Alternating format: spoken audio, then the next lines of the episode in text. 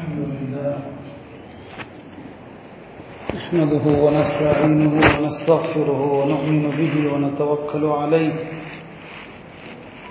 ونعوذ بالله من شرور أنفسنا ومن سيئات أعمالنا من يهد الله فلا مضل له ومن يضلل فلا هادي له أشهد أن لا إله إلا الله وحده لا شريك له وأشهد أن سيدنا ونبينا ومولانا محمدا عبده ورسوله ورسله ربه بالحق بشيرا ونذيرا وداعيا إلى الله بإذنه وسراجا منيرا صلى الله تعالى عليه وعلى آله وصحبه وبارك وسلم تسليما كثيرا أما بعد.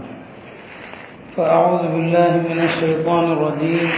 بسم الله الرحمن الرحيم. قل لا يستوي الخبيث والطيب ولو أعجبك كثرة الخبيث. فاتقوا الله يا أولي الألباب لعلكم تفلحون. وقال النبي صلى الله عليه وسلم إن الله سائل كل راع عما استرعاه أحفظ أم ضيع أو كما قال عليه الصلاة والسلام.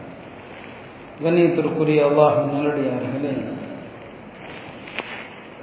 நாம் வாழுகிற இந்த காலம் எல்லா வகையிலுமே ஒரு மோசமான ஒரு காலமாக இருக்கிறது. ஒரு பக்கம் அரசியல் ரீதியாக நெருக்கடிகள் நம்மை பற்றிய தவறான பல்வேறு புரிதல்கள் ஒரு பக்கம். இன்னொரு பக்கம் எல்லா சமூகத்திலும் பரவிக்கொண்டிருக்கிற ஒழுங்கீன செயல்கள் ஒழுக்கமற்ற செயல்பாடுகள். அதற்கு அங்கீகாரம் தருகின்ற நீதிமன்றங்கள் இந்த சூழ்நிலையிலே நம்முடைய பிள்ளைகள் நம்முடைய வருங்கால சந்ததிகள் அவர்களை குறித்து நாம் நிறைய யோசிக்க கடமைப்பட்டிருக்கிறோம். இன்றைய காலகட்டத்திலே சுதந்திரம் என்கிற பெயரில் மனித விருப்பங்கள் அனைத்துக்குமே அனுமதி வழங்கப்பட வேண்டும் என்று இன்றைக்கு மனித உரிமை அமைப்புகள் கோரிக்கை வைக்கின்றன. சுதந்திரம் என்ற பெயரில் ஒரு மனிதன் எதையெல்லாம் விரும்புகின்றானோ எல்லாவற்றுக்கும் அனுமதிக்கப்பட வேண்டும். கட்டுப்பாடு என்ற சொல்லே இருக்கக்கூடாது என்றுதான் இன்றைய உலகம் விரும்புகிறது. அதை இன்றைய நீதிமன்றங்களும் அனுமதி அளிக்கிறது. அந்த வகையிலே திருமறை எதையெல்லாம் ஃபவாஹிஸ் மானக்கேடான விஷயங்கள் ஹபாயிஸ் அருவறுக்கத்தக்க விஷயங்கள் என்று சொல்கிறதோ இன்றைக்கு அத்தகைய விஷயங்களும் கூட சமூகத்திலே பரவி வருகிறது முஸ்லிம்களிடையும் கூட பரவி வருகிறது. அதையெல்லாம் தனி மனித உரிமை சுதந்திரம் என்ற பெயரில் இன்றைக்கு பல நாடுகள் அங்கீகரிப்பதை பார்க்கிறோம். இந்திய நீதிமன்றங்களும் அதையெல்லாம் அங்கீகரிக்கிறது தடுக்கக்கூடாது என்று சொல்கிறது. மிக சமீபத்திலே கேரளத்திலே இரண்டு இஸ்லாமிய பெண்கள் அவர்கள் படித்த ஊரிலே படித்த நாட்டிலே கல்லூரி விடுதியிலே தங்கியிருந்த காலகட்டத்திலே அப்பெண்களுக்கு இடையிலே ஏற்பட்ட தவறான உறவு. ஒரு ஆணுக்கும் ஆணுக்கும் மத்தியில் ஏற்படுகின்ற ஒரு ஓரின சேர்க்கை உறவு போல இரு பெண்களுக்கும் இடையிலே ஏற்பட்டு அதிலே ஒரு குடும்பத்தாருக்கு தெரிய வந்து அக்குடும்பத்தினர் தங்களது பிள்ளையை அழைத்து வந்து விடுகின்றனர். இன்னொரு பழகிவிட்ட அந்த தோழி இந்த வழக்கை கோர்ட்டு வரை எடுத்து செல்கிறார். ஒரு அசிங்கமான விஷயம் என்பதனாலே நாம் விரிவாக எடுத்து சொல்ல முடியாது. நீதிமன்றம் இரண்டு பேரையும் விசாரித்து நீங்கள் இப்படி வாழ விரும்புகிறீர்களா? ஆம் என்று பதிலளித்த போது இவர்கள் விஷயத்தில் யாரும் தலையிடக்கூடாது. இது அவர்களுடைய உரிமை அவர்களுடைய விருப்பம். இவர்கள் விஷயத்திலே பெற்றோர்கள் தலையிடுவார்களே ஆனால் கடும் தண்டனைக்கு உள்ளாகுவார்கள் என்று நீதிமன்றம் சொல்கிறது. எவ்வளவு பெரிய அநியாயம். அந்த நீதிபதியினுடைய மகள் இப்படி ஒரு மானக்கேடான ஒரு காரியத்தை செய்தால் அவர் இப்படி தீர்ப்பு வழங்குவாரா என்று நமக்கு தெரியவில்லை. அந்த பெற்றோரை மிரட்டி கொண்டிருக்கின்ற அந்த காவல்துறையினர் அவர்களுடைய பெண் பிள்ளைகள் இப்படி செய்தால் அவர்கள் அதை ஏற்றுக்கொள்வார்களா என்று தெரியவில்லை. அடுத்தவர்களுக்கு என்று வருகிற போது கொஞ்சமும் யோசிக்காமல் ஒரு நீதிமன்றம் இப்படி ஒரு தீர்ப்பை வழங்கி இருப்பதை பார்க்கிறோம். எல்லாமே சுதந்திரம் என்கிற ஒரு பெயரில் இதில் கொடுமை என்னவென்று சொன்னால் சில முஸ்லிம்களும் கூட இதற்கு ஆதரவாக குரல் கொடுக்கிற நிலையெல்லாம் இன்றைக்கு உலகத்திலே ஏற்பட்டிருக்கிறது. சில நாடுகளிலே ஓரின சேர்க்கையாளர்கள் திருமணம் செய்வதற்கு சட்ட அந்தஸ்தே வழங்கப்பட்டிருக்கிறது ஸ்பெயின் போன்ற நாடுகளில். இந்தியாவிலே அது போன்ற சட்ட அந்தஸ்து வழங்கப்படாவிட்டாலுமே கூட அதற்கான கோரிக்கைகள் எல்லாம் இங்கே வலுப்பெற்றுக் கொண்டிருப்பதை பார்க்கிறோம். தவறான உறவுகளை விபச்சாரம் என்று சொல்லக்கூடாது என்கிற அளவுக்கு இன்றைக்கு உலகம் மோசமான ஒரு நிலையை நோக்கி போய் கொண்டிருக்கிறது. அப்ப இந்த சம்பந்தப்பட்ட பெண்கள் முஸ்லிம் பெண்கள் என்பதனால் கூட இவ்வளவு அவசரமாக நீதிமன்றம் தீர்ப்பளித்திருக்கிறதோ என்றெல்லாம் கூட நாம் யோசிக்க வேண்டியிருக்கிறது. அருமையானவர்களே இந்த தருணத்தில் நம்முடைய பிள்ளைகளும் படித்து கொண்டுதான் இருக்கிறாங்க. படிப்பை நாமும் கூட வலியுறுத்துகிறோம். காலத்தினுடைய கட்டாயம் படிப்பு அவசியம். உயர்கல்வி வரை சென்று சமூகம் பல்வேறு துறைகளில் முன்னேற வேண்டிய ஒரு கட்டாயம். அப்படியானால் இந்த பிள்ளைகள் ஆண்களோ பெண்களோ விடுதிகளில் தங்கி படிக்கிற சூழ்நிலை ஏற்படுகிற போது இது போன்ற கெட்ட பழக்க வழக்கங்களுக்கு அடிமையாகின்ற ஒரு சூழ்நிலை அவர்களுக்குத்தான் இருக்கிறது. எந்த நிலையிலும் நம்முடைய பிள்ளைகள் வழிகளாமல் இருக்க நாம் எப்படி அவர்களை உருவாக்க வேண்டும்? சிறுபுராயத்திலிருந்து என்பதுதான் இங்கே நாம் கவனிக்க வேண்டிய ஒரு விஷயம். நாம் சின்ன வயதிலே எதையெல்லாம் கொடுத்து வளர்த்திருக்கிறோமோ அது சரியாக இருக்கும் பட்சத்தில் எந்த நிலையிலும் வழி வர மாட்டாங்க. காலம் போகிற போக்கு எல்லா கெட்ட பழக்க வழங்க வழக்கங்களையும் நியாயப்படுத்துகிற ஒரு போக்கு.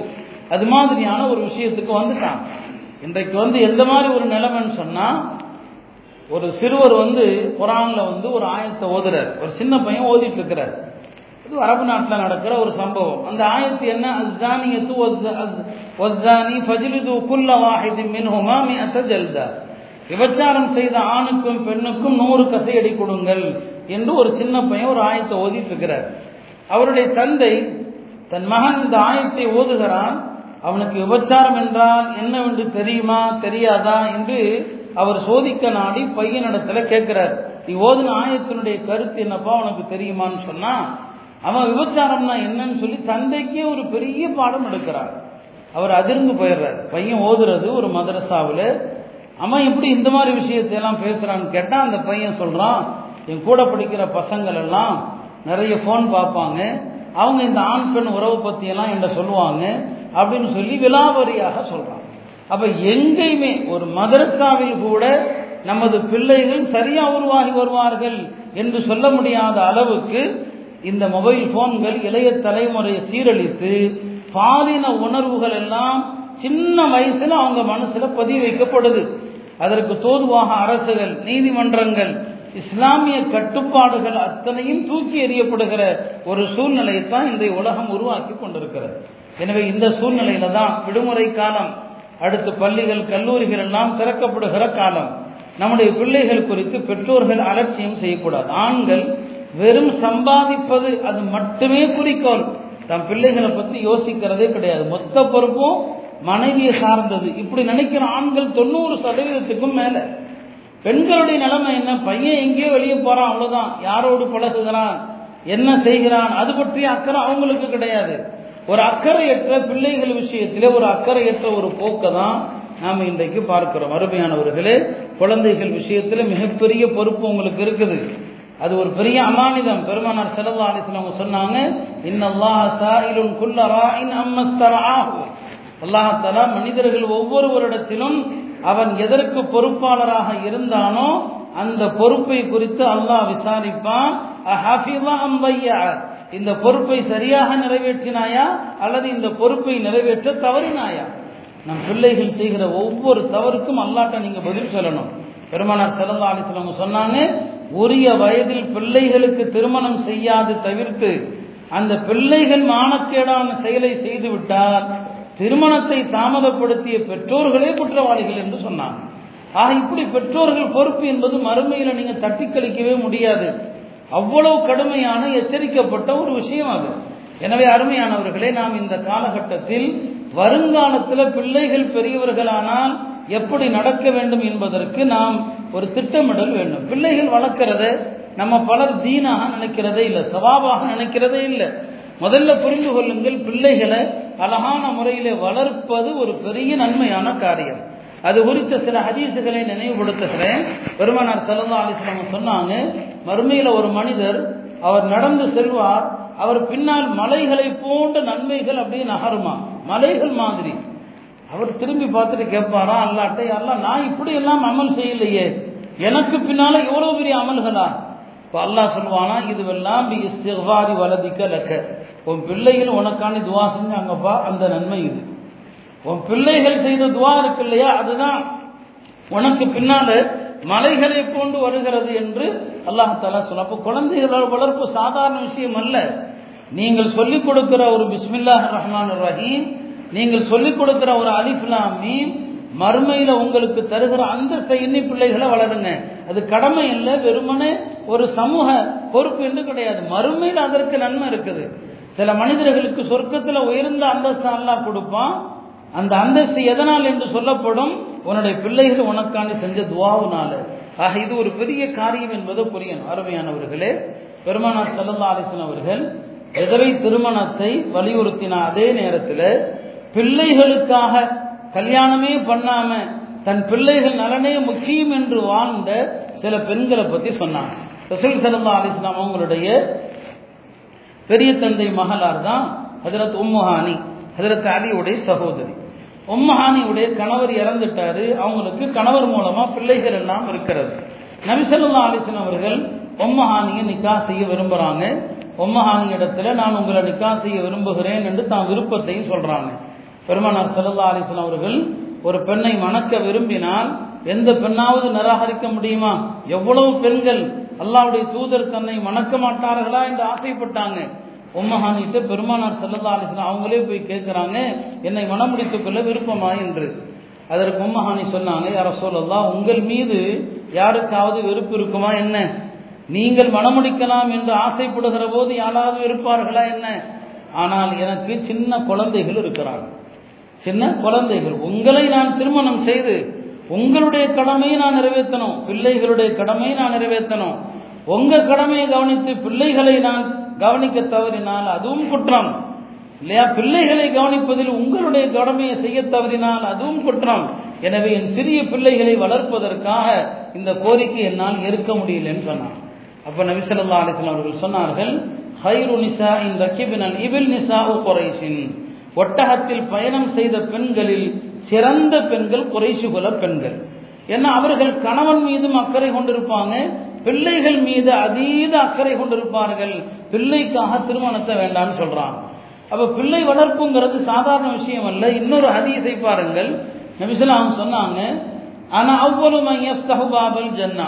சொன்னாங்க பெருமான சார் நான் தான் மறுமையில சொர்க்கத்து கதவை முதல்ல திறக்கிறாங்க சொர்க்கத்தினுடைய கதவை முதல்ல திறக்க போவது யார்? பெருமான ஆலோசனை அலிஸ்லாம் நான் பாருங்க ஆச்சரியம். சொன்னாங்க நான் திறக்க போகும்போது என்ன முந்தி கொண்டு ஒரு பெண்மணி வருவாங்க சொர்க்கத்தை திறக்கிறது?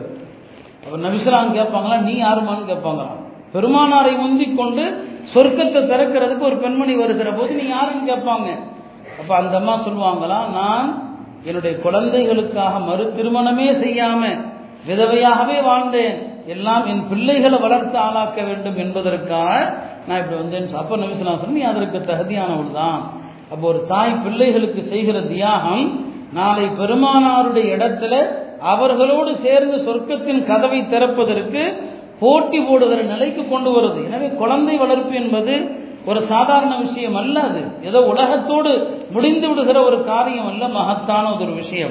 அருமையானவர்களே அந்த குழந்தைகள் வளர்ப்புல ஆசைப்படுவது திருமணத்திற்கு முன்னாலேயே இளைஞர்களுக்கு ஆசை இருக்கணும். எப்படிப்பட்ட பிள்ளைகள் என்று. வரலாற்றிலே சலாஹுத்தீன் ஐயூவி என்ற ஒரு மாவீரரை நாம் எல்லாம் கேள்விப்படுறோம்.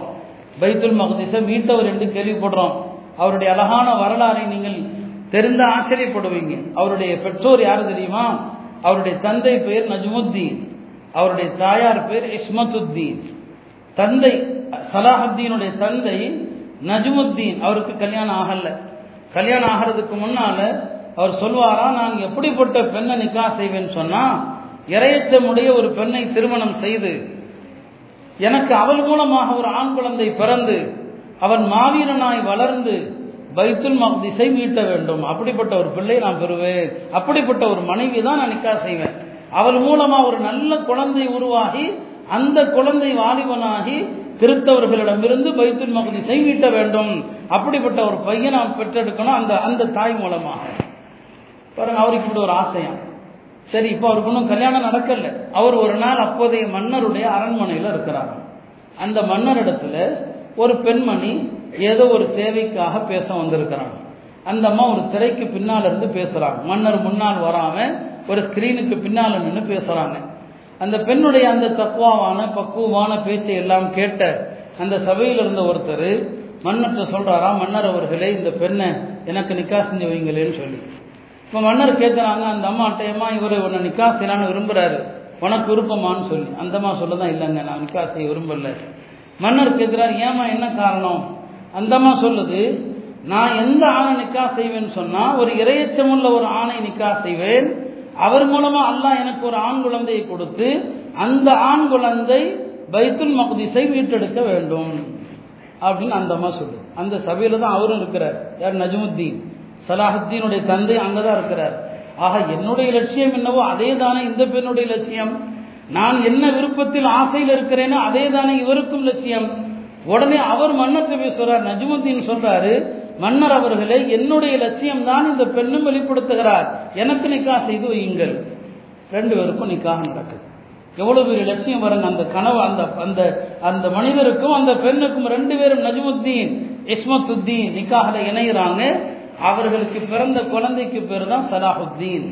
சின்ன பையனா சலாஹுத்தீன் இருக்கும்போது ஒரு நாள் அவர் பிள்ளைகளோடு போய் விளையாடிட்டு இருக்கிறார். அந்த அம்மா பார்க்குறாங்க தாயார் பார்க்குறாங்க மகனை கூப்பிட்டு சொல்றாங்க மகனே நீ பெண் பிள்ளைகளோடு விளையாடவா? நான் உன்னை பெற்றெடுத்தேன். பைத்துல் முகத்தசை மீட்பதற்காக உன்னை பெற்றெடுத்தேன். என்று வீட்டில் கூட்டு உட்கார வச்சிடறான். அதோட விடல. தந்தை வந்த பிறகு சொல்றாங்க பாருங்க நம்ம பையனை எவ்வளோ உயர்ந்த நோக்கத்துக்காக பெற்றிருக்கிறோம். சின்ன பிள்ளைங்களோட போய் விளையாடிட்டு இருக்கிறான்னு சொல்லி. அவர் சொன்னார் மகனே நாங்கள் ரெண்டு பேரும் எவ்வளோ பெரிய ஆசையில் கல்யாணம் பண்ணி நீ பைத்துல் மகதீசை மீட்க வேண்டும் என்றல்லவா நிக்காக பண்ணியிருக்கிறோம். நீ இப்படி செய்யலாமா என்று சொல்லி மகனை தூக்கிட்டு போற. சும்மா ஒரு தர்பியத்துக்கு தூக்கிட்டு போய் ஒரு மணல் குவியல். வீடு கட்டும் போது மணல் முன்னால போட்டு வைக்கிறோம் இல்லையா? அதுல போய் அப்படி போடுறாரு மகனை. போட்டுட்டு கேட்கிறாரு மகனே வலிக்குதான்னு கேட்கிறாரு அந்த பையன் சொன்னா யார் பைத்துல் முகத்தஸை மீட்டெடுக்க போகிறாரோ அவருக்கு இதுவெல்லாம் ஒரு வழியான்னு கேட்கிறான் சின்ன பையன். பைத்துல் முகத்தஸை மீட்டெடுக்கிற ஒரு பையனுக்கு இதுவெல்லாம் ஒரு வழியான்னு சொல்லி. அருமையானவர்களே எப்படிப்பட்ட ஆசைகளை எப்படிப்பட்ட உயர்ந்த லட்சியங்களை சின்ன குழந்தை மனதிலே விதைத்து அல்லாஹ் அப்படியேத்தானே நடக்க செய்தான். அந்த சலாஹுத்தீன் ஐயூபியால தான் பல நூ பல ஆண்டுகள் கிறிஸ்தவர்களிடம் இருந்த அந்த பைத்துல் முகதஸ் மீட்கப்பட்டது. அதற்கு முன்னால் எத்தனை சிலுவை போர்கள் எத்தனை உயிர்கள் பலியானது அதை மீட்டெடுத்தது யார்? சலாஹுத்தீன் ஐயூபி. இன்றைக்கும் மேற்கத்தியர்களுக்கு சலாஹுத்தீன் ஐயூபிங்கிற பெயரை கேட்டாலே அச்சம்தான் அவருடைய பெயரை கேட்டாலே நடுங்குவாங்க. சலாஹத்தீனுடைய பெயரை கேட்டா. இந்த உம்மத்துல இன்னொரு சலாஹத்தீன் வந்துடக்கூடாதுங்கிற அச்சம். அப்ப அந்த தாய் தந்தையருடைய உயர்ந்த எண்ணத்தை பாருங்க. அருமையானவர்களே நாம் நம்முடைய பிள்ளைகளை எவ்வளவு உருவாக்க வேண்டும் எப்படி உருவாக்க வேண்டும் என்பதற்கு இதுவெல்லாம் ஒரு அழகான உதாரணமாக இருக்கிறது. அருமையானவர்களே குழந்தைகளை வளர்க்கிற நாம சில விஷயங்கள் ஏற்கனவே நாம பல தடவை சொல்லியிருப்போம். இருந்தாலும் சில விஷயங்களை திரும்ப திரும்ப சொல்லணும். ஒரு ஹதீஸில் நபிசலாம் சொன்னாங்க லா ததாவு அலா அன்பசிக்கும் உங்களை நீங்களே சபிக்காதீர்கள். தன்னைத்தானே யாராவது சபிப்பானா? அப்படின்னு செய்யறோம் கோபத்தில் சில பேர் தான் விரும்பாத ஏதாவது நடந்துட்டா எல்லாம் பாதுகாக்கணும் சில பேர் இப்படி நான் செத்து தொலைஞ்சிருக்கலாமா சில பேர்? அப்படி சில பேர். அதான் தன்னைத்தானே திட்டுறதுனா என்ன? இதுக்கு நான் செத்தே போயிருக்கலாம் அப்படின்னு சொல்றது. சொன்னாங்க உங்களை நீங்களே சபிக்காதீர்கள். ஒலா சதா ஒலா உலாதிக்கும் உங்கள் பிள்ளைகளை சபிக்காதீர்கள். ஒலா ததாவு அலா ஹதமிக்கும் உங்கள் பணியாளர்களை சவிக்காதீர்கள். ஒலா ததாவு அலா அம்பாலிக்கும் உங்களுடைய செல்வத்தை சவிக்காதீங்க. செல்வத்தை சவிக்கிறதுனா என்ன? என்னைக்காவது நம்ம பயன்படுத்துகிற வாகனங்கள் நம்ம பயன்படுத்துகிற பொருள் அது ஏதாவது கொஞ்சம் இடக்கு மடக்கு பண்ணுச்சுன்னா சனியனேன்னு சொல்றது. இல்லையா? ஏதோ ஒன்று சொல்றோமா இல்லையா? சபிக்கிறோமா இல்லையா? சொன்னாங்க. நீங்கள் இப்படி சபிக்கிற நேரம் அல்லாஹ் துவா ஏற்றுக்கொள்ளுகிற நேரமாக அமைந்து விட்டால் நீங்கள் சபித்ததை அல்லாஹ் ஏற்றுக்கொள்வான்னு சொல்றான் நான் ஹதீஸுடைய மிச்ச வாக்கியத்தை சொல்லல அதான் வருது.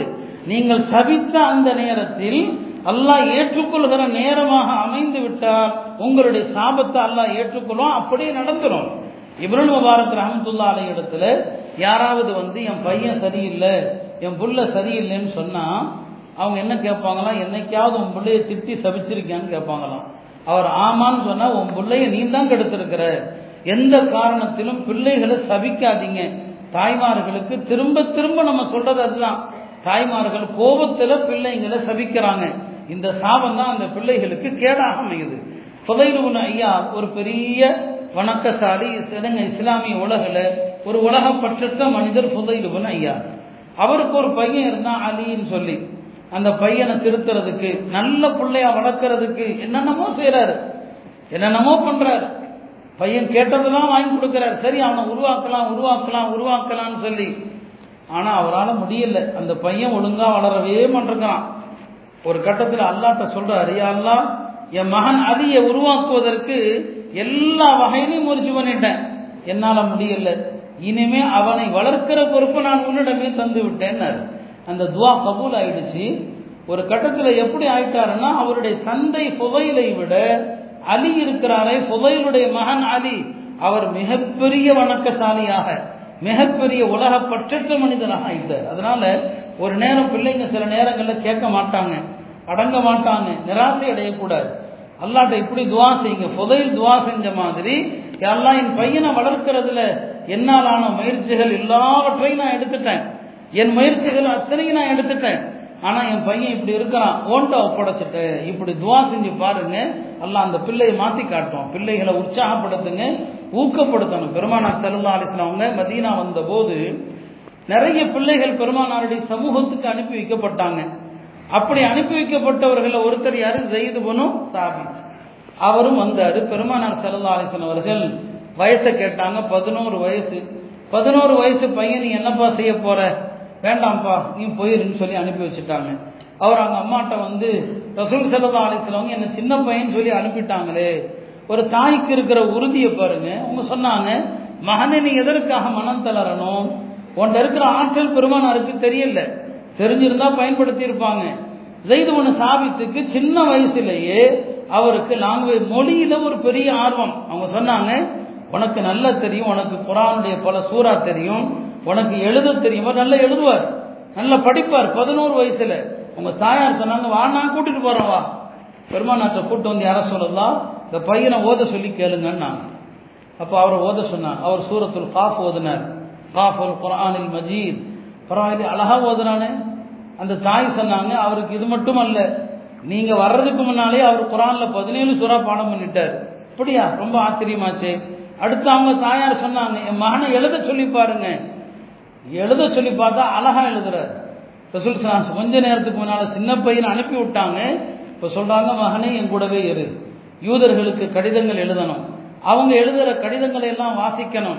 எனக்கு நீ இரு என்று பெருமானார் தன்னோடு வைத்தார்கள். பெருமானாருடைய வகையை எழுதக்கூடிய நாற்பது பேரில் இந்த பதினோரு பேர் இந்த பதினோரு வயது கொண்ட ஜெய்துவனு சாபித்து தான் அதிகமான ஆயத்துக்களை எழுதியவர்.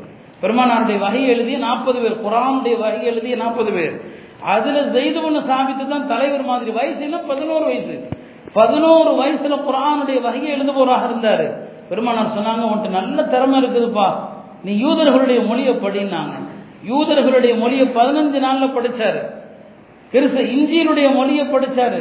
அப்ப என்னன்னா சிறுவர்களிடம் இருக்கிற திறமையை உற்சாகப்படுத்தி அவங்கள ஊக்கப்படுத்தி பெருமானார் செல்லல்லாலிசம் உருவாக்குனாங்க. இருபத்தி மூணு வயசுல இந்த குரான் இன்னைக்கு நம்ம கையில இருக்குது. முழுமையாக திரட்டப்பட்ட குரான். இதை யார் தொகுத்தது? செய்து ஒன்று சாபித்து தொகுத்தது தான் அப்ப இதுக்கு யார் காரணம்? அந்த அம்மா தான் காரணம். அந்த தாயார். மகன் சோர்ந்து வந்த போது விட்டுல நான் சொல்றவா? பெருமானார் இடத்துல உன்னை பத்தி நான் சொல்றேன்னு சொன்னாங்க.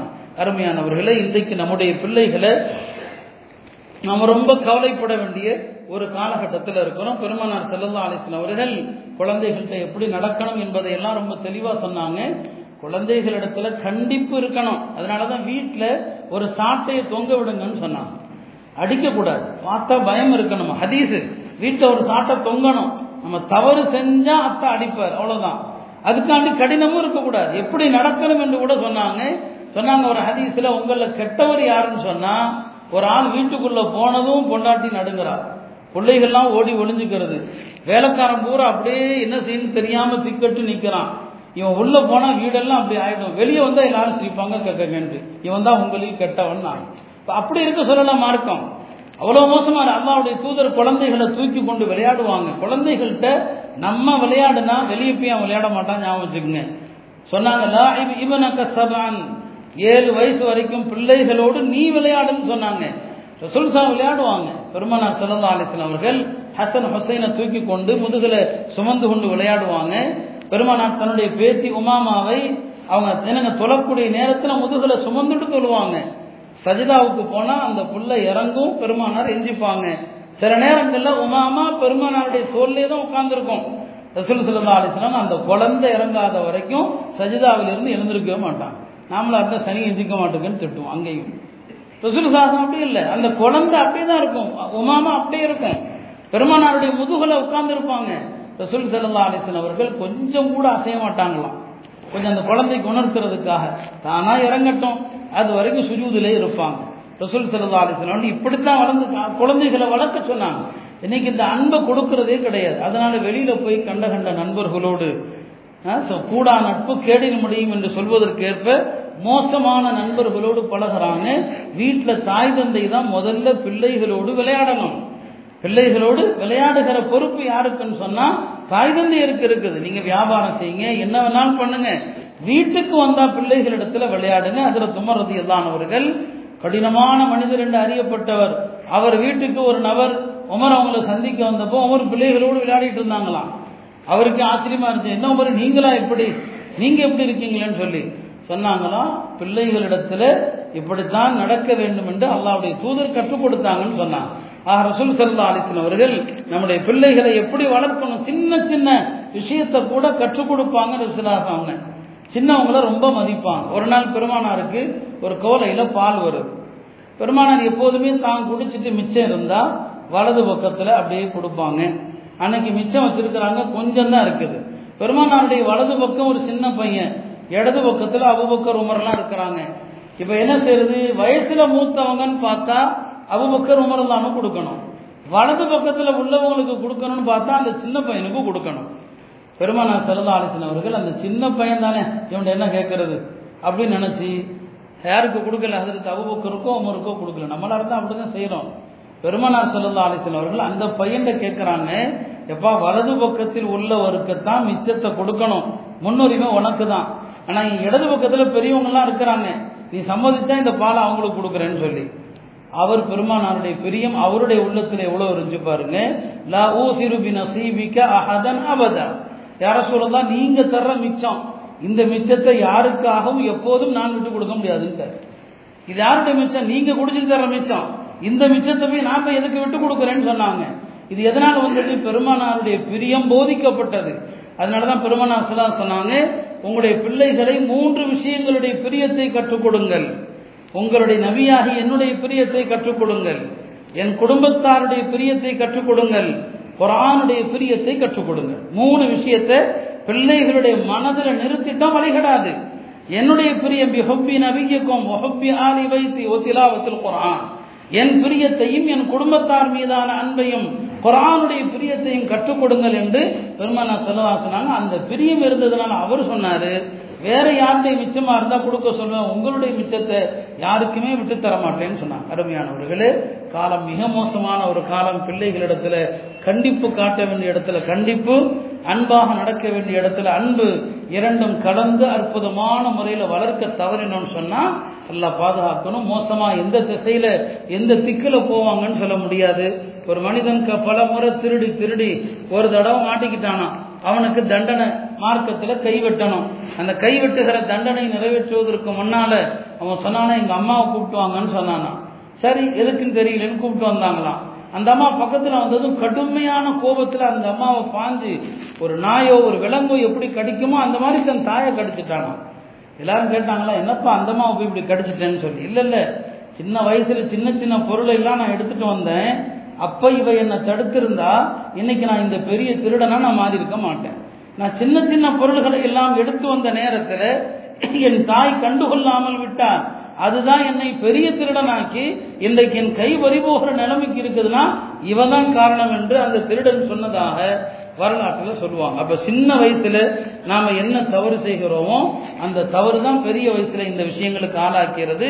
இப்ராஹிம் அல் ஹர்பி சொன்னாங்க உன் உன் பிள்ளைகள் நல்ல பிள்ளைகளாக வளரணும்னு சொன்னால் பிள்ளைகள் நல்ல பிள்ளைகளாக வளரணும்னு சொன்னால் அல்லாஹ் ஹராமாக்கின எந்த செயலையும் நீ செய்கிறத அவங்க பார்க்கக்கூடாது. நீ செய்கிறத அவங்க பார்க்கக்கூடாது. அப்படி பார்க்காத மாதிரி நடந்துக்கன்னாங்க இதுக்கு என்ன அர்த்தம் பாருங்க? கணவன் மனைவி உறவு முறைகள் கூட பிள்ளைகளுக்கு வீட்டில் தெரியவே கூடாது. அதனாலதான் மார்க்கம் வந்து பிள்ளைகள் கூட ஒரு கட்டத்துக்கு மேலே அத்தா அம்மா அந்த ரூமுக்கு போகிறதா இருந்தால் அனுமதி கேட்கணும். அனுமதி கேட்டுட்டு தான் போகணும். அந்த விஷயங்கள் பிள்ளைகளுடைய மனதில் அறவே வரக்கூடாது என்பதில் மார்க்கு இவ்வளவு கவனம் செலுத்துது. எனவே நம்முடைய பிள்ளைகள் விஷயத்தில் வந்து ரொம்ப கவனம் செலுத்தணும். உலமாக்கள் சொல்லுவாங்க நாம வந்து பிள்ளைகளுக்கு ஒழுக்கத்தை கற்றுக் கொடுக்கணும். நல்லவர்களாக்குறது அல்லாவுடைய கையில் இருக்குது. நம்முடைய சக்திக்கு எவ்வளவு உருவாக்க முடியுமோ அவ்வளவு உருவாக்கணும். அல்லாட்ட துவா செய்து பிள்ளைகளை ஒப்படைக்கணும்.